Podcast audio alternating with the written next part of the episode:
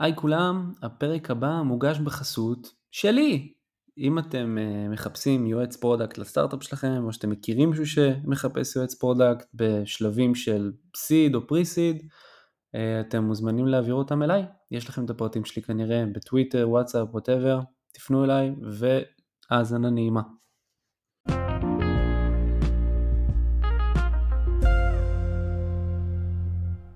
אני כאילו מציע שנתחיל ו... ואני אזרום משם, מה אתה אומר? יאללה, נשמע מעולה. מדהים. טוב, קיצור, תודה, תודה רבה רבה שאתה נותן מזמנך. אמ, בא לך קצת אה, לספר על עצמך? אה, כן, בטח, אה, בשמחה. קודם כל, אני לאחרונה הקמתי סטארט-אפ חדש, האמת, ממש לפני חודשיים, טרי טרי. אה, זה אתה אמור לספר בסוף, אבל זה הקליימקס. אני רוצה להתחיל הכי חזק ולאט לאט להגביר את הקצב. אה, אוקיי. זה הסטארט-אפ שלי. אז, אז, אה, אז ממש התחלנו לא מזמן, לפני חודשיים, נקרא PointFive, ואני המנכ"ל אה, בחברה הזאת. את המסע שלי בעולם הטכנולוגי התחלתי כמו רבים פה בתעשייה ב-8200. אה, האמת שבכלל התחלתי בקרבי, זאת האמת, החלום שלי היה להיות לוחם קומנדו. למטכ"ל לא התקבלתי, אבל התקבלתי לאגוז. ואחרי תקופה לא ארוכה במסלול, אז בעצם נפגעה לי השמיעה, הורידו לי פרופיל, אה, ככה העיפו אותי למעשה מהמסלול, ובדרכים לא דרכים, בתוך צה"ל, איכשהו גולני זרמו, והצלחתי לעבור ל-8200, שם התחיל בעצם המסע שלי בעולם הטכנולוגי, שם למדתי אה, הרבה ממה שאני יודע בעולמות הסייבר, בטח ברמה הטכנולוגית, אה, ולמעשה אחרי השירות אז המשכתי במסלול הזה. אה, החלטתי שאני רוצה להיות יזם, המיזם הראשון שלי האמת לא היה טכנולוגי בכלל, הקמתי עמותה שנקראת כנפי כסף והתעסקה בחינוך פיננסי, בהתחלה בבתי ספר, בהמשך גם לזוגות צעירים ואנשים שהם אה, משוחררים טריים מהצבא. אה, ולאחר מכן התחלתי את המסע שלי בעולם הסייבר, הקמתי חברה שנקראת Cyber School, שהיא בעצם הייתה חברה שנותנת אה, קורסים, מחנות קיץ, סדנאות לנוער בתחום הסייבר. היה מדליק חבל על הזמן, אני חושב שה highlight היה אה, מחנה קיץ שעשינו, וממש עשינו, דימינו מתקפות על התלמידים, והתלמידים איבדו את העשתונות, לא ידעו מה לעשות, היה צעקות, זרקו דברים באוויר, אה, ממש חוויה כיפית ומעניינת. ולאחר מכן הקמתי את אינסייט, שזה היה הסטארט-אפ הקודם שלי, גם הוא בתחום הסייבר. אה, מה שעשינו זה היה למעשה לספק מודיעין לארגונים לפני שתוקפים אותם למעשה במרחב הסייבר, אז היינו אוספים מידע מכל האינטרנט עם המון המון דגש על הרשת האפלה, אה, ומזהים עבור ארגונים בכל העולם אה, מי מתכן לתקוף אותם, איזה חולשות הקרן פרסמו שהם מצאו באתרים שלהם, במוצרים שלהם, מידע רגיש כמו סיסמאות, כמו מסמכים שדלפו החוצה, והיינו יודעים לדווח על זה בעצם בזמן אמת, לאסוף את המידע, לנתח אותו ולספק התראות וגם לעזור עם הטיפול בהרבה מהדברים. אה, הקמתי את הסטארט-אפ הזה עם אה, גיא וגל ב-2015 וב-2021 מכרנו את החברה לרפיד 7 ב-350 מיליון דולר. אה, בשלב הזה הגענו כבר לסקייל ממש ממש נחמד, עם מעל 30 מיליון דולר הכנסות שנתיות, באזור ה-500 לקוחות בכל העולם. אה, וזה ככה סיום אה, מתוק ונחמד לדרך מלאת אה, מכשולים ואתגרים וגם הצלחות. והאמת שלאחר מכן עבדתי כשנה וחצי ב Rapid7, בתקופה הזאת אני גם כתבתי ספר על טייסת הסייבר הישראלית, שבעצם מנתח מה סוד ההצלחה של התעשייה וקצת מה העתיד צופן לה. הספר נקרא ההגנה הטובה ביותר, ולמעשה הוא יצא לו ממש לפני חודשיים, רגע לפני שהקמתי את הסטארט-אפ האחרון. מגניב שאלה. אמ, שאלה לגבי ה IntSights. כן. איך הגעתם לרעיון הזה בכלל? אה, וואו, שאלה טובה. אז האמת שאני, תחשוב שלי לא היה שום רקע מעולם ההייטק, אה, בקושי הייתי שכיר לפני IntSights, אה, אז לא כל כך הכרתי את האתגרים והצרכים של ארגונים, או אפילו איך מפתחים מוצר. אבל באותה תקופה, גיא, שהיה שותף שלי ב Cyber School, אז הוא היה, ייעץ קצת לארגונים, בעיקר ארגונים פיננסיים, בנקים פה בארץ, באזורים של אבטחת מידע, והוא למעשה זה שזיהה את הפער שיש בעולמות האלה, שאז עוד היה הכל נעשה ידנית, זאת אומרת, היית או סוחר שירות, או בעצמך נכנס לפורומים, עושה חיפושים בגוגל, ומנסה למצוא כל מיני איומים על הארגון. עכשיו, זה ברור שכשאתה מחפש משהו באינטרנט, ואתה צריך לחפש בהמון המון מקורות שונים, אז אתה לא יכול לחפש 24/7, אתה לא יכול uh, לחפש בכל המקורות האפשריים, ולכן המודיעין שהיו נותנים הוא תמיד היה מאוחר, אף פעם לא הגיע בזמן. והיה מגיע כזה, תחשוב, מסמך PDF ששולחים לך, ועכשיו לך תוציא משם את המידע, תעשה copy-paste, תתחיל לדבר, לטפל בדברים, אז מן הסתם גם הטיפול היה מאוד מאוד מאתגר, אה, והוא זיהה את הפער הזה, שזה מגיע מאוחר, הכיסוי הוא בעייתי, שנורא קשה לטפל בזה, ולמעשה הגיע עם הרעיון הזה של בוא נעשה את זה אוטומטית. אה, האמת שכשהוא פנה אליי, אמר לי, אלון, יש לי רעיון, בוא נעשה סטארט-אפ, זה הקונספט וכולי. אז אני, אה, בלי לחשוב הרבה, קפצתי על הרעיון, לא יודעת אם זה רעיון טוב, לא רעיון טוב, אני מבחינתי, יש לי הזדמנות להקים סטארט-אפ כמו שתמיד חלמתי, אני קופץ על זה ואחר כך מנסה להבין אה, מה לעשות. אבל באמת אחרי זה התחלנו תהליך של לדבר עם אנשים, וממש אה, הורידו אותנו מהרעיון. גם דיברנו עם איזה משקיע שנפנף אותנו ואמר לנו ש... דברים כאלה קיימים, והוא לא מבין למה צריך את זה.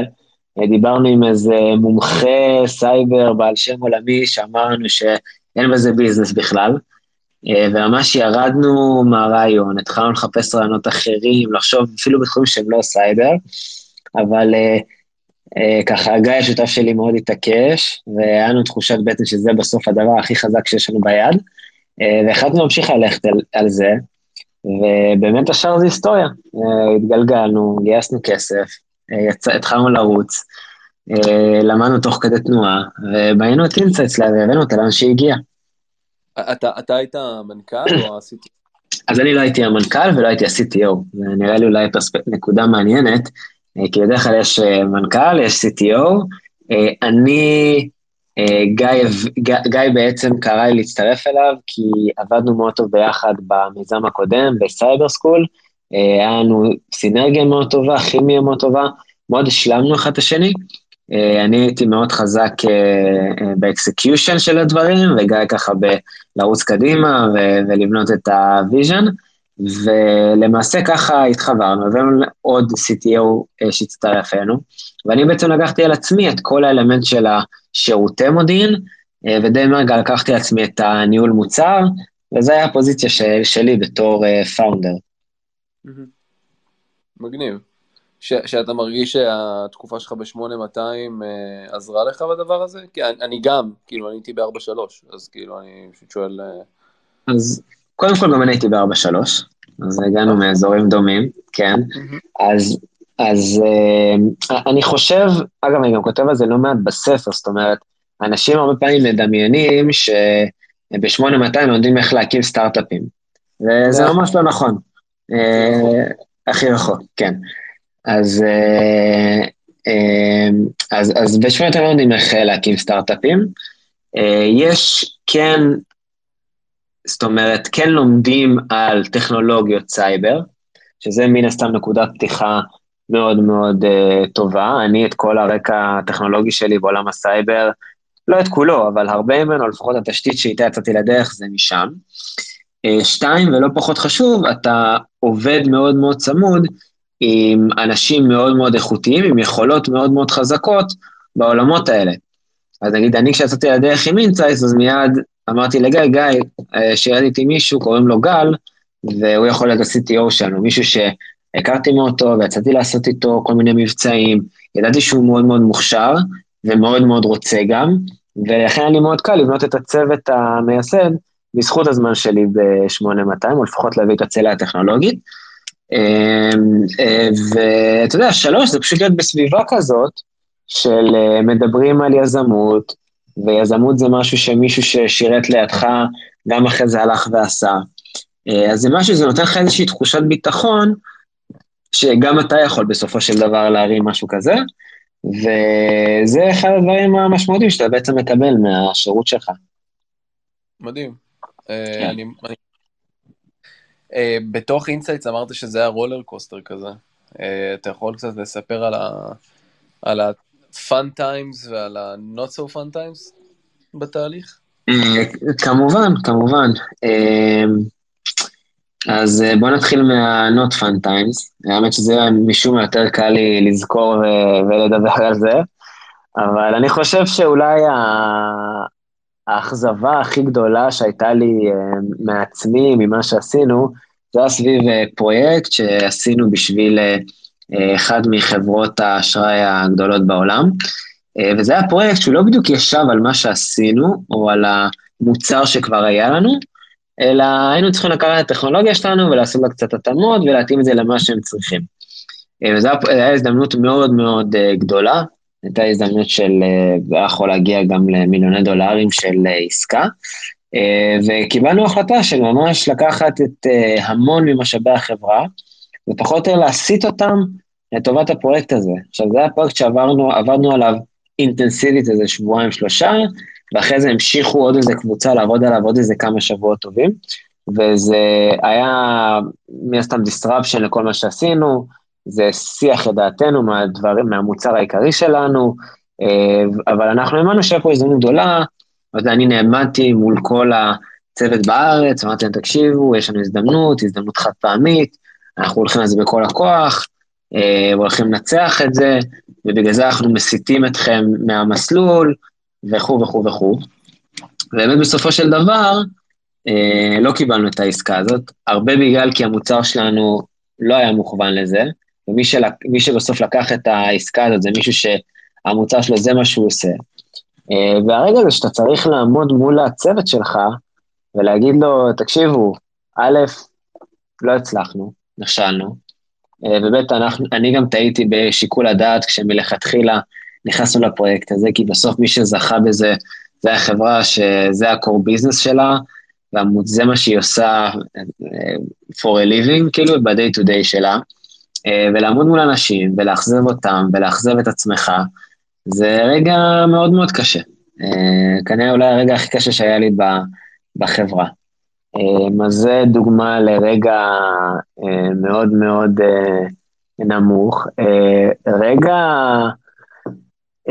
שהוא מאוד משמעותי, האמת, אני לא חושב שהאקזיט זה היה איזה משהו הכי השיא של השיא, אני חושב שהשיא של השיא זה היה איזשהו רגע שקשה לשים עליו את האצבע במדויק, אבל איזשהו רגע שהבנו שוואלה, אנחנו מצליחים לבנות פה משהו גדול. אני חושב שזה כנראה היה בסבב גיוס השני שלנו.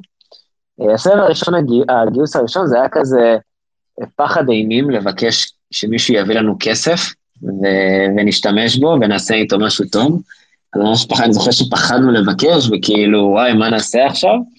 אני חושב שהסבב השני כבר הבנו שאנחנו, וואלה, מצליחים להרים פה משהו, ולקוחות רוצים את מה שאנחנו בונים, ואנחנו מצליחים למכור, ו- ווואלה, זה לא מובן מאליו, אנחנו גם עושים את זה ממש מהר וממש טוב, והנה משקיעים אפילו רודפים אחרינו ורוצים לשים לנו עוד כסף. אה, ולדעתי זה היה איזה וואו כזה, שפתאום קלטתי שאנחנו אשכרה מצליחים לעשות את מה שיכולנו לעשות. אה, וזה רגע מאוד מאוד מרגש. בהרבה מובנים יותר מהאקזיט. ולמה בעצם מכרתם, ההצעה הייתה פשוט טובה מדי? אמ, אז לא בדיוק. אני יכול להגיד לך שאנחנו מאוד לא חיפשנו את האקזיט, אפילו דחינו לא מעט אה, פניות שפנו אלינו בהקשרים האלה. אמ, אני חושב שכש... אה, גם כשרפי צבן פנו אלינו ואמרו שהם מתעניינים, אה, אשכרה היה לנו term sheet על השולחן להשקעה של הסבב הבא. והיינו במרחק כמה ימים של לחתום עליו, ממש ברמה הזאת.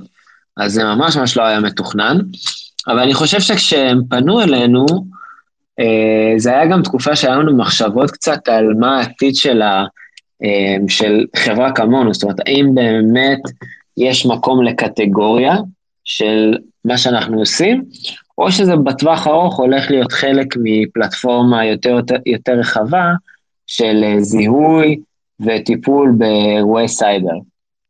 אה, והיה לנו כל מיני דיונים כאלה, ונטינו להגיד בדיוק בתקופה הזאת, שבאמת זה צריך להיות חלק מאיזושהי פלטפורמה יותר רחבה, פלטפורמה שחברה כמו Rapid 7 היא מספקת. באמת גם כשהם פנו אלינו, אז זה מה שהם סיפרו, זאת אומרת, יש להם את הפלטפורמה הזאת לזיהוי וטיפול באירועי סייבר בארגון, וחסר להם הנדבך הזה של ה intelligence. אז זה בעצם נורא התחבר לנו, זאת אומרת, גם המחשבות שלנו על עתיד התעשייה, וגם הגישה ש Rapid 7 הגיעה איתה, והפרספקטיבה שלהם, זה נורא התחבר לנו, ואמרנו שבאמת אה, העתיד של החברה יהיה הרבה הרבה יותר נכון, והיא גם תוכל לצמוח בצורה הרבה הרבה יותר טובה ואורגנית, אה, ולתת לנו לקוחות בצורה אה, יותר טובה, במסגרת של רפיד 7, אז זה ככה כן דחף אותנו בשלב הזה כן להיפתח ולשמוע. אגב, אני יכול להגיד שגם ברמה האישית שלי, היה לי קצת מחשבות כזה על איך אני מתפתח בתוך החברה, ולאן אני רוצה להתפתח גם ברמה האישית. אה, שבתוך IntSights זה היה יותר מאתגר, ואני חושב שזה ברמה האישית מאוד שלי, לא של צוות הפאונדרים של החברה, גם משהו שקצת דחף אותי כן לבחון את זה ולהיפתח לזה. וברגע שרכשו אתכם, נתתם, היה לכם כאילו כמה שנים של vesting, אני משער. נכון, היה לנו שנתיים וחצי של וסטינג, על חלק מהתמורה על העסקה. אה, אבל האמת שאני אחרי שנה, שנה פלוס, אה, ככה אה, הרגשתי שהגעתי לאיזשהו מיצוי בתוך רפיד 7, ואני לא מצליח להביא את עצמי לידי ביטוי, וקיבלתי איזושהי החלטה כזאת בעצם של לעזוב את Rapid 7. ולאחר העזיבה, אז גם באמת התחלנו לחשוב על, על הדבר הבא, ידענו שאנחנו רוצים ליזום. למעשה, אני, את הסטארט-אפ, את Point 5, אני הקמתי עם גל, שהוא אחד השותפים שלי אה, מ IntSights, אז החלטנו לעזוב ביחד, לקפוץ למים ולהתחיל לחפש את המיזם הבא, ובסוף התכנסנו ל Point 5, אה, שהיא מתעסקת דווקא לא בעולמות הסייבר, שזה מפתיע גם אותי וגם הרבה אנשים שאני מדבר איתם, ויותר מתעסקת בעולמות של ניהול עלויות ענן, שזה תחום חזק וחם מאוד, ואנחנו מביאים לשם משהו שהוא באמת מאוד ייחודי. אתה יכול לתת טיפה יותר מילים על השוק ועל הבעיה שאתם פותרים? Uh, כן, בשמחה, בשמחה. אז קודם כל, הענן זה אירוע מאוד מאוד משמעותי לארגונים, זאת אומרת, עשה באמת מהפכה באיך ארגונים מנהלים את התשתיות מחשוב שלהם, ואיך מפתחים uh, למעשה אפליקציות או מוצרי SaaS, uh, כשהבשורה בעצם הגדולה של הענן זה הגמישות שלו. זאת אומרת, אתה יכול בלחיצת כפתור להרים שרת, להוריד שרת, אה, לעשות אפליקציה שמשתמשת בכל מיני משאבים, משאבי מחשוב on demand, זאת אומרת רק שצריך אותם, ואתה לא חייב עכשיו לקנות שרתים ולייצר דאטה warehouse ולנהל דאטה warehouse, אין בזה צורך כי הכל הוא לפי דרישה, אז זה נתן המון המון אה, גמישות. אה, מה שקרה עם השנים, וככה זה די התפוצץ בשנים האחרונות, הבינו שלגמישות הזאת יש גם חיסרון. אה, והחיסרון זה שהעלויות יכולות לצאת משליטה. כי אם עכשיו כל מפתח יכול להרים שרת בלחיצת כפתור, או להוריד, או להרים database ולהוריד בלחיצת כפתור, אז בלחיצת כפתור הוא יכול גם להרים משהו שעולה לארגון אלפי דולרים בחודש. אז, אז בעצם הגמישות הביאה איתה איזשהו קושי מאוד מאוד גדול בלשלוט במי מוציא וכמה הוא מוציא, ולמעשה תחשוב. שגישה לתשתית ענן שיש למפתחים זה כמו שה-CFO יסתובב ויחלק כרטיסי אשראי ב open space, בלי הגבלות, אה, בלי שום דבר, יאללה, תשתמשו חופשי, תחשוב איך העלויות יתחילו להשתולל. אז תשתיות ענן זה אותו דבר. אה, ולכן יש אתגר מאוד מאוד גדול בלשלוט על האירוע הזה. אה, כשאנחנו רוצים, ה vision שלנו זה לעזור לארגונים לייצר את ה... את הבקרות הנכונות, אה, ולוודא שמה שהם משתמשים, או המשאבים שהם משתמשים בהם, באמת משתמשים בהם לצרכים נכונים ובצורה נכונה. והפוקוס שלנו בתחילת הדרך, זה באמת לעזור לגבים לזהות איפה יש להם בתשתית דברים ש... שהם משלמים עליהם, אבל לא באמת צריכים אותם, כי הם כבר הפסיקו להשתמש בהם, כי הם יכולים להשתמש ב... במשאב אחר שהוא יותר זול ויותר מתאים לדרישות שלהם אה, וכולי. אז לעזור להם גם לזהות את הדברים האלה וגם לטפל בהם, כדי שבאמת יכלו לשנות דברים ולהפוך את התשתית שלהם להרבה יותר יעילה והרבה יותר מתאימה לצרכים שלהם, וממילא גם יותר זולה. כן, מובן, אבל יש דיבור קצת בתחום הזה שהוא קצת רד אושן, לא? כי הבעיה שתיארת על העלויות היא, זאת אומרת, עניין יחסית ידוע, ויש אה, כבר לא מעט שחקנים שמתייחסים, שעושים cost reduction ל-cloud infrastructure. אז, אז יש... משהו ייחודי? כן. קודם כל, כמובן שאנחנו עושים משהו ייחודי, אחרת לא היינו יוצאים לדרך, ולא היינו מגייסים השקעה, ולא... לא, ברור, ברור. כן. כן, כן, כן. כן.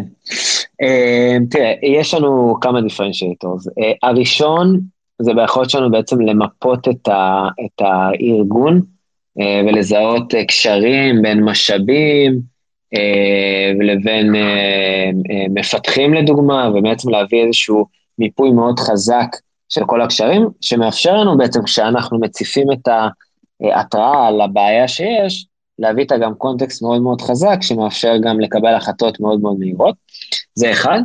אה, ושתיים, זה בעצם באוטומציה של הטיפול, שזה משהו שבכלל לא קיים היום בתעשייה, למעשה לא רק להתריע לך על הבעיות, אלא גם לייצר אוטומציה אה, שמטפלת בדברים האלה ומייעלת לך את, ה, את התשתית בצורה שהיא continuous, בצורה שהיא ongoing, אה, ולא רק כשהמפתח מצליח להתפנות לזה, או כשהמנהל מוצר מחליט לתעדף את זה באיזה ספרינט איפשהו בעתיד. אוקיי, אז זה לא כמו, זה לא דוח מודיעיני, אתם ממש יושבים על ה-AWS או מה שזה לא יהיה, ואומרים, טוב, עכשיו תסגור את ה instance הזה ותדליק את ההוא או מה שזה לא יהיה. בדיוק. הבנתי. cool, אוקיי, מגניב. זה עכשיו מאוד מאוד מובן. כן. אמ, למה לא להמשיך, אה, אני מבין למה זה מאוד, בעיה מאוד מאוד שווה וערכית, אבל למה לא בחרתם להמשיך באותו תחום שהתמחיתם בו? כן. כי רוב second time, third time founders לרוב הולכים באותו נתיב. נכון, uh, זו שאלה מאוד טובה. אני גם חייב להגיד שאני חושב ומאמין שזה נכון ללכת באותו נתיב. כי מישהו שכבר עשה משהו פעם אחת והתמחה בתחום, הוא מגיע עם added value שהוא באמת לא יסולא בפז, מכיר לקוחות, מכיר שותפים, מכיר את התעשייה, יודע מה הלקוחות מחפשים, מה חשוב להם, זה באמת priceless. אז אני יכול להגיד לך שחד משמעית, כאילו, הברירת מחדל שלנו הייתה ללכת לתחום הסייבר. אה, אני כן אגיד, וזה מתחבר לדברים שגם כתבתי בספר, אה, שאני מאמין שההזדמנויות בתחום הסייבר יפחתו. זאת אומרת, אם ב-2015 כשהקמנו את IntSights היו המון הזדמנויות, היום יש כבר הרבה פחות, אה, והסיבה העיקרית לכך היא בגלל שבעצם השוק הולך לקונסולידציה. זאת אומרת, השוק ולקוחות הולכים למקום שמעדיפים לקבל כמה שיותר דברים מספק אחד, אה, ולכן זה יוצר אתגר מאוד גדול לסטארט-אפים, כי זה בעצם אומר שהם צריכים לפתח משהו שא' הוא מספיק קי אה, בפני עצמו, וב' לקוחות לא מצפים לקבל אותו כחלק ממוצר יותר קיים.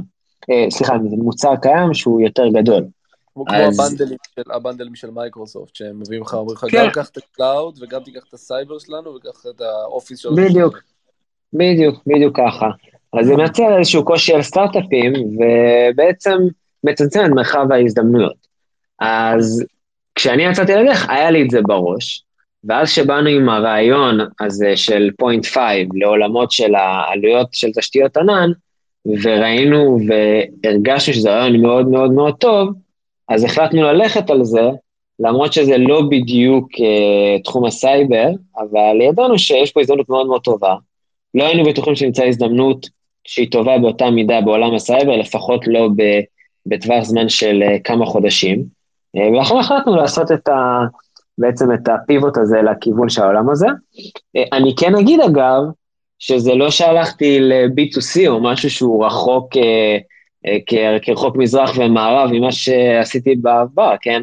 אנחנו עדיין enterprise, זה עדיין אה, B2B, זה עדיין עולם שהוא מאוד מאוד אה, טכנולוגי, אז. זה כן עולם שבסוף הוא מאפשר לי להביא לידי ביטוי את הניסיון ואת הקשרים שיש לי בעולמות האלה. מובן. אמ, כשגייסתם, גייסתם בתקופה של הפחות טובה כרגע, או היותר טובה? השפל, או... השפל של השפל. בשפל של השפל, אה יופי, תשובה כן. מעולה. אמ, ואתה גייסת, לרוב, גייסת עם משקיעים שכבר בעצם השקיעו בך ב IntSights, או משהו, או, או תמהיל חדש? כן, אז האמת שזה כן תמהיל חדש, אמ, בעיקר כי רציתי ללכת עם אה, קרן גלובלית מאוד גדולה מהטופ של הטופ העולמי, אה, וב IntSights לא היה לנו אחת כזאת, אז, אה, אז הלכתי על קרן עם הפרופיל הזה, וגם ב IntSights... מרגיש בנוח אה, להגיד את שמם, או שזה עוד אה, סוד? לא כרגע, לא כרגע, כרגע אני לא... מעדיף לא לחשוף את המידע על הסבב, אבל, אבל אה, ב IntSights גם לא לנו את זה, וגם ב IntSights המשקיעים שלנו זה היו משקיעים שהם מאוד מפוקסים סייבר. אז גם הערך המוסף שלהם היה בעולמות הסייבר, וכשבאים את הסבב העדפנו ללכת עם משקיעים שהם יותר חזקים בעולמות שלנו, ומכירים לקוחות פוטנציאליים שרלוונטיים גם לעולמות שלנו.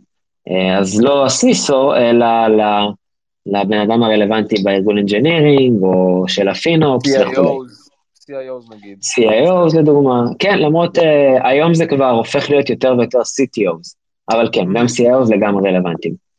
הבנתי. Uh, אוקיי, אז מיפיתם את הקרנות ואז עשיתם את הגיוס. אתה מאמין שהעובדה שאתה וגל uh, בעצם מכרתם את IntSights נתן לכם משמעותית יתרון בסבב הנוכחי? ברור, ברור, יתרון אה, אדיר, יתרון אדיר. קודם כל, יש שם ניסיון באיך לדבר עם משקיעים ומה צריך להגיד להם ואיך מגייסים כסף, ברמה הכי, הכי בסיסית, כן? Mm-hmm. אני גם בעצמי עשיתי בשנה וחצי האחרונות לא מעט השקעות אנג'ל בעצמי, אז זה ככה, אתה גם, אתה גם משקיע ואתה גם אה, לומד, כל מיני סוגי פיצ'ים ומה כדאי לעשות וכולי. דבר שני, אתה בא עם אה, ניסיון מוכח, זה משהו שהוא לא יסולא בפז. ודווקא בתקופות של שפל, זה עוד יותר משמעותי, כי קרנות מחפשות בתקופה של שפל את ההשקעות היותר בטוחות. ואתה בדיוק נופל על, על הפרופיל הזה של השקעה בטוחה. ואז למעשה זה יוצר הרבה יותר תחרות בין הקרנות על מי ישקיע בך. אז דווקא בתקופה של שפל, אז להיות סקנד טיימר זה אפילו יתרון עוד יותר גדול. כמובן. אה, ושאלה לגבי העובדה שאתה, שאתה סק, ש, ש, את, מה בוער לך להרים עוד חברה? אה, שמע, אין לזה הסבר מאוד טוב, זה פשוט אופי, כן? ברפיד 7 לא הרגשתי בנוח, הרגשתי שאני אני לא מצליח להביא את עצמי לידי ביטוי, כן? ונורא נורא התגעגעתי לבנות דברים מאפס, להרים את הדברים, לייצר את זה בידיים שלי, אה, וזה זה משהו, זו מוטיבציה פנימית כזאת שקשה לי להסביר אותה. אה, אני כן יכול להגיד לך שהמוטיבציה בפעם השנייה טיפה משתנה, כי נגיד אקזיט עוד הרבה פחות מעניין אותי ממה שעניין אותי ב IntSights, כן? גם ב IntSights זה לא היה חלום חיי, אה, רוב הדרך, ופה זה ממש ממש לא, לא הכיוון, ואני מקווה מאוד גם לא, ממש לא להגיע לזה, אלא באמת, מבחינתי זה, זה גם עניין של אתגר אישי, זה גם עניין במובן מסוים של ציוני, של לבנות פה חברה משמעותית, ומבחינתי זה, זה המטרה עכשיו, אקזיט כבר עשיתי, היעד הבא זה להקים פה חברה גדולה. מובן. אמ, ואתה עדיין מרגיש את התחושת ציונות למרות כל מה שקורה במדינה כרגע? זאת אומרת, אתה עדיין מרגיש, כי יש המון קולות של יזמים וטק שמאוד אה, מאיימים על רילוקיישנים ויציאה מהארץ וזה, איך אתה מרגיש לגבי העניין הזה? אז אני ציוני אה, כנראה יותר מאז שהדברים האלה מתחילים, כי מבחינתי, אני רואה בזה כ, כמשימה, כשליחות, כאידיאל להרים פה את המדינה. אני חושב שזה מאוד נכון שכל אחד וכל אחד מהצדדים יילחם על, על דעתו ועל מה שהוא מאמין שזה טוב למדינה, אה, וזה מעולה, ודווקא אני שמח לראות אנשים יוצאים ומפגינים משני הצדדים עם דגלי ישראל, זה יפה מאוד, אה, אבל זה בטח לא מוריד מרמת הציונות שלי. הבנתי, אוקיי, סבבה.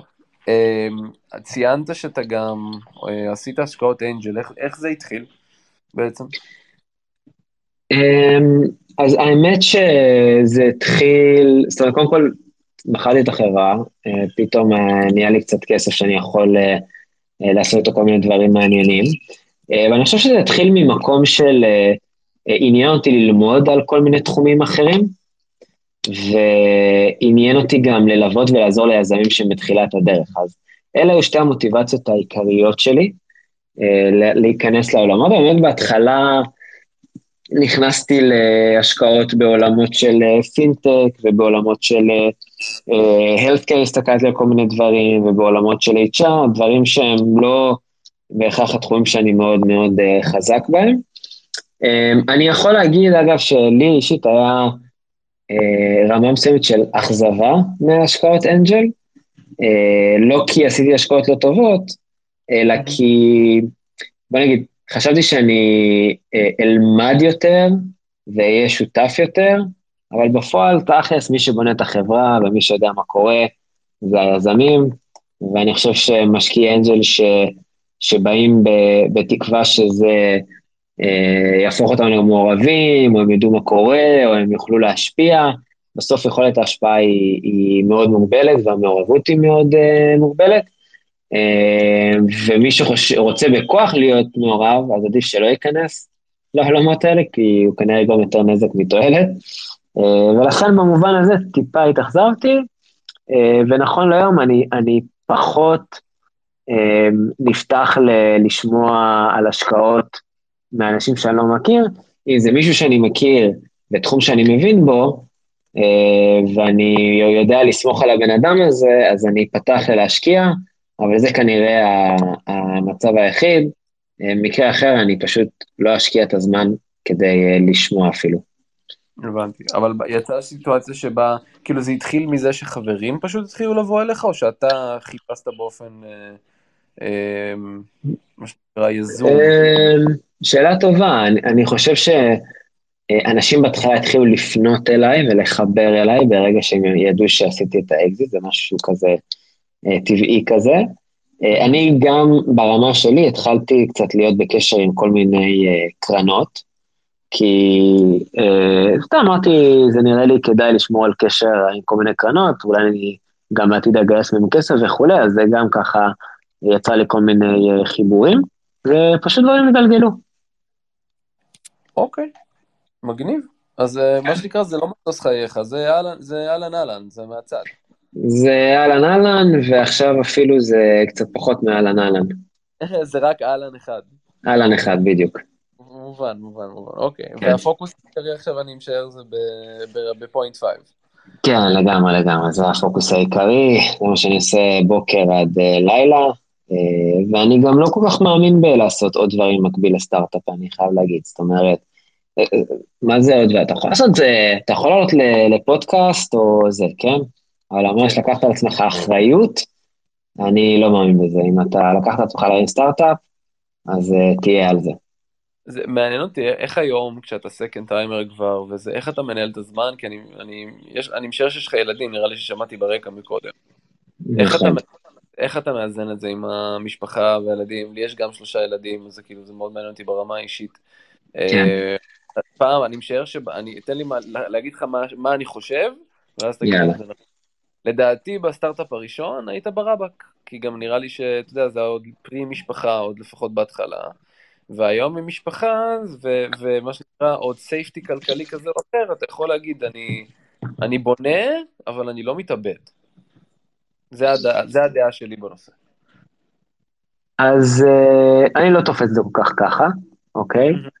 אמ, אז קודם כל, אני, את הסטארט-אפ הראשון שלי התחלתי כבר עם משפחה, התחלתי עם אה, שני ילדים. Okay. אמ, אוקיי. עכשיו, אני, עכשיו אני עם ארבעה, אז תמיד הייתי עם משפחה. את, אני יותר, אני מרגיש שבשניהם אני ברבק, בסדר? אני חושב שבראשון הייתי הרבה הרבה יותר לחוץ, ולא הייתי להפריד בין עיקר לטפל, ולכן הרבה דברים, אה, גם היה לי פחות ביטחון בכל מיני דברים, אה, ולכן המשפחה הרבה יותר אה, נדרסה במובן מסוים, כן? אה, לדוגמה, רגע, זה נראה לי השפל הגדול ביותר בקריירת היזמות שלי, ממש איזה שבועיים אחרי שהבת הקטנה שלי נולדה, זה היה ממש בתחילת הדרך של IntSights, והיה איזה פגישה עם משקיע, והשותף שלי אמר שמאוד חשוב להגיע וכולי, ואשתי אמרה לי, בבקשה תישאר בבית, כאילו, זה מאוד קשה, הבן שלי גם בדיוק נפצע, אה, כאילו לפני איזה זמן לא רב לפני כן, והיה צריך גם לטפל בו, והיא ממש ממש ביקשה שאני אשאר. אה, ואני אה, החלטתי ללכת לפגישה הזאת, אוקיי? אגב, זה יצר מן הסתם משבר גם אה, זוגי שהיינו צריכים אה, להתגבר עליו ביחד. אה, ובסוף המשקיע הזה לא השקיע, יצאתי בתחושה שזה בכלל לא היה כזה חשוב שאני אהיה שם, כי השותף שלי היה שם, וזה היה פשוט לדרוס את המשפחה סתם, בלי סיבה טובה. למה? כי פחדתי לא להגיע, כי מי יודע מה יקרה, כי על כל פיפס של הזדמנות שהייתה לך, אתה קופץ אליה, כי אתה לא יודע להגיד מה יותר חשוב, מה פחות חשוב, מה ההזדמנות גדולה, מה ההזדמנות קטנה. בפעם השנייה, אני מבחינתי, אני גם מתאבד, כן? בהיבט הזה אני לא מרגיש שזה, אבל אני, כיוון שאני יודע להגיד מה העיקר, מה טפל, מה חשוב, מה לא חשוב, בגלל שיש לי ביטחון, לדוגמה, לבוא למשקיע או לקוח ולהגיד, תקשיב, היום אני לא יכול, או אני לא יכול בשעה שבע כי אני בשעה שבע עם המשפחה, בוא נזיז את זה, אז היום יש לי את הביטחון לעשות את הדברים האלה בלי לפחד מהצל של עצמי, שוואו, אולי הלקוח הזה אה, אה, יחליט בסוף לא להיפגש איתי, או המשקיע הזה יראה את זה בעין לא טובה, או כל מיני אה, מחשבות אה, כאלה שהן בעיקר דמיונות. אז זה מאפשר לי הרבה יותר גמישות, אה, ולאזן את המשפחה והיזמות בצורה הרבה יותר טובה. הבנתי, סבבה, אה, תשובה מושלמת, תודה, זה היה מאוד מעניין. אמ, תספר לי את הספר. איך זה התחיל? אה, איך זה התחיל? אז שמע, תמיד היה לי חלום אה, לכתוב ספר. בערב השקה של הספר, זה היה אגב ערב אה, מאוד מאוד מרגש. אולי הערב הכי מרגש שהיה לי אחרי החתונה שלי, כנראה. זה גם מהסוג של חתונה כזה, כולם באים, מברכים, לוחצים ידיים, מבקשים הקדשה, זה היה כזה קצת חתונה בר מצווה כזה. Mm-hmm. אז אני יכול להגיד לך שפנה אליי uh, גל גנות, שהוא עבד איתי ב IntSights, הוא אמר לי בערב השקה, אלון, לא יודע אם אתה זוכר, לפני שנתיים היה לנו איזו סדנה בחברה, ב IntSights, ושאלו, שאלו, או ביקשו מכולם לכתוב מה החלום שלהם, ואתה כתבת, אני להם לכתוב ספר. אז uh, וואלה, לא זכרתי את זה, והוא הזכיר לי את זה, ובאמת, אה, תמיד היה לי חלום כזה, זאת האמת. אני אוהב ספרים מאוד. אה, אני תמיד קורא משהו, אה, גם אם זה לאט. וזה היה מבחינתי חלום. עכשיו, ברגע שהיה את המכירה של החברה, והבנתי שהלחץ הולך קצת לרדת, וזה יאפשר לי יותר בערבים, בסופי שבוע, לעשות משהו נוסף, אז באמת עלה הרעיון הזה של לכתוב ספר. במקביל, חבר שלי מהעבר, נהיה, התמנה להיות עורך ראשי באיזו הוצאת ספרים, והוא התחיל לדבר איתי על הרעיון הזה, והתחלנו לגלגל אותו ביחד. ולמעשה ביחד איתו החלטתי ללכת על זה ולכתוב ספר על תעשיית הסייבר הישראלית. אה, וכזה מה סוד ההצלחה.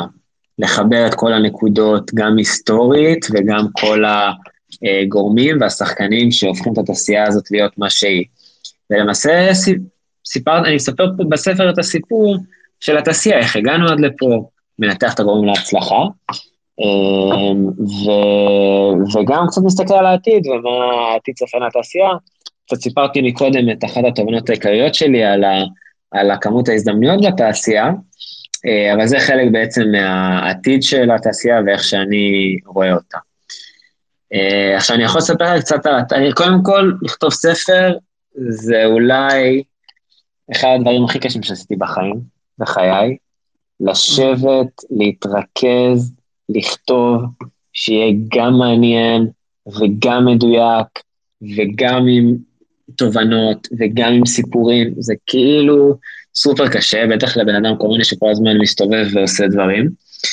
אז uh, היה מאוד מאוד קשה, מאוד קשה, המון משמעת עצמית, uh, אבל uh, מאוד מספק בסופו של דבר. אני יכול גם לשתף שבהתחלה, כמו הרבה דברים שאני עושה בחיים, אני קודם כל מחליט שאני עושה, ואז אני מנסה להבין איך אני עושה את זה. אה, אז ככה זה היה גם באינצס, שקפצתי על הרעיון, ככה זה היה גם בספר. אה, התחלתי לכתוב, ותוך כדי כתיבה פתאום קלטתי שאני לא יודע מספיק כדי לכתוב את מה שאני רוצה לכתוב. זאת אומרת, אני גם לא יודע מספיק, וגם אין חומרים אונליין, כי הרבה דברים זה סיפורים אישיים של, של יזמים ומשקיעים ואנשים שעשו את התעשייה. אה, והבנתי שהדרך היחידה שלי לכתוב את הספר שאני רוצה לכתוב ולממש את החלום, וזה יהפוך להיות ממש התנ"ך של תעשיית הסייבר, אז אני חייב uh, לעשות הרבה יותר מחקר. והדרך הכי נכונה לעשות זה למעשה לראיין את האנשים שבונים את התעשייה הזאת. Uh, וככה התחלתי בעצם uh, לפנות להמון אנשים שמובילים בתעשייה, לגיל שויד ושלמה קרמר ומיקי בודאי וניר צוק וגילי רענן וקובי סמבורסקי והמון אנשים שבאמת בנו את התעשייה הזאת בשלושים שנה האחרונות, כדי באמת לשמוע את הסיפורים שלהם ואת הפרספקטיבה שלהם, ולהבין איך הדברים נבנו לאורך השנים. זה היה מסע מרתק. אגב, לא היה אף אחד שאמר לי, לא, אני לא מוכן להיפגש איתך, אפילו אנשים מאוד עסוקים שלא אוהבים כל מיני התעסקויות צד, זה מבחינתם היה הזדמנות לשבת, לספר את הסיפור, להעביר את זה הלאה. Uh, ובאמת החלום, היעד שלי זה גם להוציא גרסה באנגלית, וזה הולך לצאת ביוני, למעשה הספר כבר מתורגם, הולך לצאת ביוני באנגלית, בתקווה שכל העולם ישמע את הסיפור הבאמת מופלא של תעשיית הסייבר הישראלית, ואיך מדינה קטנה בנתה פה את התעשייה שמובילה את השוק העולמי בתחום הסייבר. מגניב, אה, וגם זה משהו מאוד ציוני, זה אקט מאוד ציוני. אה, מאוד. לאור המוניטין הפחות נחמד שיש לנו בעולם כרגע. אה, לגמרי, לגמרי, ואני מאמין ש... קודם כל יש הרבה אתגרים פה במדינה, אין ספק. יש פה הרבה דברים שאנחנו עושים פחות טוב, ויש פה גם המון דברים מדהימים שקורים, וחשוב גם לספר אותם ולספר עליהם, ולהפיץ את הבשורה. ולוודא שאנשים הם יודעים איזה דברים נפלאים uh, כן קורים פה. ואני מאמין גם שמבחינתי זה גם איזושהי גם הכרת הטוב לתעשייה. אני חושב שבתור יזם אתה נורא נמצא בתודעה של הכל תלוי בי והכל הכתפיים שלי, ומה שאני אעשה יגרום להצלחה של החברה, ומה שאני לא אעשה, אז זה לא יגרום להצלחה של החברה. ובפועל, אחרי שעשיתי את האקזיט במובן מסוים, והסתכלתי בפרספקטיבה לאחור, הבנתי שהיה פה, פה ecosystem שלם, שתמך בי, ובזכותו גם הגעתי להצלחה שהגעתי אליה. מבחינתי גם לספר את הסיפור של התעשייה, זה גם סוג של הכרת הטוב והכרה בכך שהמסלול שאני עשיתי וההצלחה שהגעתי אליה, זה הרבה בזכות כל האנשים והאקו-סיסטם שנבנה פה, בעמל רב, אה, במשך אה, שלוש שעות. אה, של, לא שלוש שעות, שלוש עשורים, סליחה, שלוש שעות, אלכס. שלושה עשורים. בעצם ישבת על כנפי ענקים, על כתפי ענקים. חד משמעית. מובן. יש לך היום המלצה ליזמים בתחילת דרכם, משהו שככה אתה מרגיש שלא מספיק מדברים עליו, וואי, יש לי המון, יש לי המון. האמת שגם הספר עצמו, יש לו נספח שנקרא עשר עצות ליזם המתחיל, שזה ממש כאילו הטיפים שלי ליזמים בתחילת דרכם. אמ, יש המון. אני יכול להגיד שאחד הטיפים הפחות מדוברים זה החשיבות של לבחור אמ, שוק. אז היום יש הרבה דיבור על... על, uh, על הצוות וכמה חשוב שהצוות יהיה טוב וחזק ושהכול תלוי בצוות, ההצלחה או הנפילה של הסטארט-אפ, ואני לא חולק על זה, זאת אומרת, בהחלט הצוות זה הפקטור הכי חשוב בהצלחה של סטארט-אפ, אבל יש גם המון המון משקל לתחום שאתה בוחר לעסוק בו. לדוגמה, יזם ישראלי, יש יתרון מאוד גדול לבחור בתחום הסייבר. למה? כי יש לו פה ecosystem שלם. קרנות ש... שמבינות בתחום הסייבר, אה, אנשים שיכולים לעשות לו חיבורים, יש פה כוח אדם שיודע איך לייצר מוצרים שמתאימים ל- ללקוחות בתחום הזה, יש לך מוניטין ואת ההילה של ישראל, כשאתה מתעסק בתחום הסייבר, אה, יש המון המון יתרונות, בתור ישראלי לבחור בתחום שהוא תחום כזה. אה, לעומת זאת, ללכת עכשיו ולעשות איזה סטארט-אפ בתחום ה-health אה, ולכוון לשוק האמריקאי, זה הרבה הרבה יותר קשה. אגב, זה לא שזה בלתי אפשרי, אבל זה הרבה יותר קשה. ואני מאמין שלבחירת התחום יש משקל מאוד מאוד גדול בהצלחה של הסטארט-אפ שתקים. וזה משהו שלדעתי פחות מדברים עליו, והוא באמת אקוטי. מדהים. ו- ואני משער שזה מאוד, חלק מאוד חשוב, למה בחרתם ב cloud cost, במה שאתם עושים היום? אה, לגמרי, אני יכול להגיד לך שתיאורטית, אה, זה גם, זה מחשבה שלגמרי עברה לי בראש. כשסיימתי, אמרתי לעצמי, טוב, אולי נעשה עכשיו משהו שהוא אה, בעולמות של ה medical או ה healthcare, משהו כזה, אתה יודע, עם ערך מוסף אה, מאוד מאוד אה, ברור. אבל בסוף, אני הגעתי למסקנה שאני רוצה למקסם על חברה שהיא תצליח לפני הכל. כי אם החברה היא תיכשל או תדשדש, אז uh, זה לא שווה לי, גם אם זה בתחום מאוד מאוד uh, חשוב, עם אימפקט משמעותי על העולם. אז אני רציתי למקסם באמת על חברה שהיא תצליח ויהיה לה אימפקט משמעותי בעולם. וגם אני באמת מאמין שכל עוד אתה לא בתחום שעושה רע, אתה יכול uh, לעשות המון טוב. Uh, בין אם זה להעסיק עובדים ולפרנס אותם, ובין אם זה כמו בתחום שלנו, לדוגמה, שמשהו שלא חשבתי עליו בתחילת הדרך ועם זמן הבנתי, אה, פתאום קלטתי שאנחנו עוזרים לארגונים להשתמש בפחות משאבים בענן. והיום Data Warehouses הם אחראים למשהו כמו 20% מפליטות הפחמן דו-חמצני בעולם. עכשיו, אם אני עוזר להוריד סתם 20% מהצריכה של אה, מחשוב בעולם, יש איזה אימפקט מטורף על הסביבה. עכשיו, לא נכנסתי לזה, לתחום הזה בגלל זה, אבל כשחקרתי והבנתי מה קורה, וחיפשתי איפה אני, אני עושה טוב, אז פתאום מצאתי את זה, וזה נפלא. ולכן מצאתי משהו שהוא ברמת הביזנסית מאוד מאוד מאוד חזק, ואני לומד למנף את ה... בעזרת השם, את ההצלחה העסקית שזה יביא, גם לעשות המון טוב בעולם, וזו רק דוגמה אחת. גניב. איזה עוד, נניח ולא היית היום אה, ב PointFive, איזה תחומים היו מעניינים אותך להסתכל עליהם? שווקים או בעיות או דברים כאלה?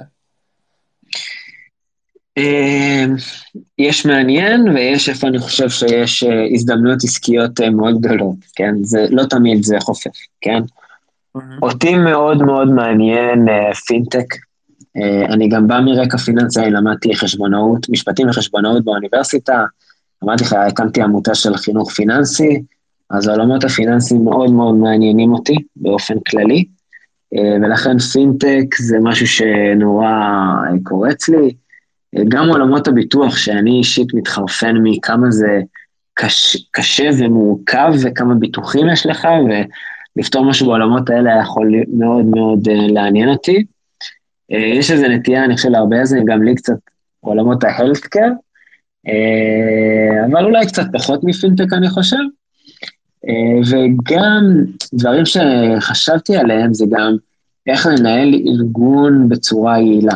אני חושב שאנחנו ב IntSights, אה, כשגדלנו הפכנו להיות ארגון גדול עם מעל 200 עובדים, פתאום נהיה מאוד מורכב לנהל את החברה, וגם ברפי צבע אני למעשה הרגשתי כמה זה מאתגר אה, בעצם להתנהל בחברה שהיא מאוד מאוד בירוקרטית וצריך מלא אישורים, וכל דבר שאתה רוצה לעשות אתה צריך לחכות כמה שבועות עד שכל האנשים הרלוונטיים מדברים על זה ומאשרים את זה, והיה לי איזו מחשבה מאוד אה, חזקה על איך אני עוזר לארגונים לפתור את בעיית הבירוקרטיה הארגונית והניהול היעיל של הארגון, כי אני מרגיש שארגונים היום יכולים באמת להכפיל את התפוקה שלהם ואת הוולוסיטי שלהם, אם יהיה להם את הכלים שיאפשרו להם לארגן את הכל ולהעביר מסרים ולקבל החלטות בצורה הרבה הרבה יותר יעילה ואפקטיבית.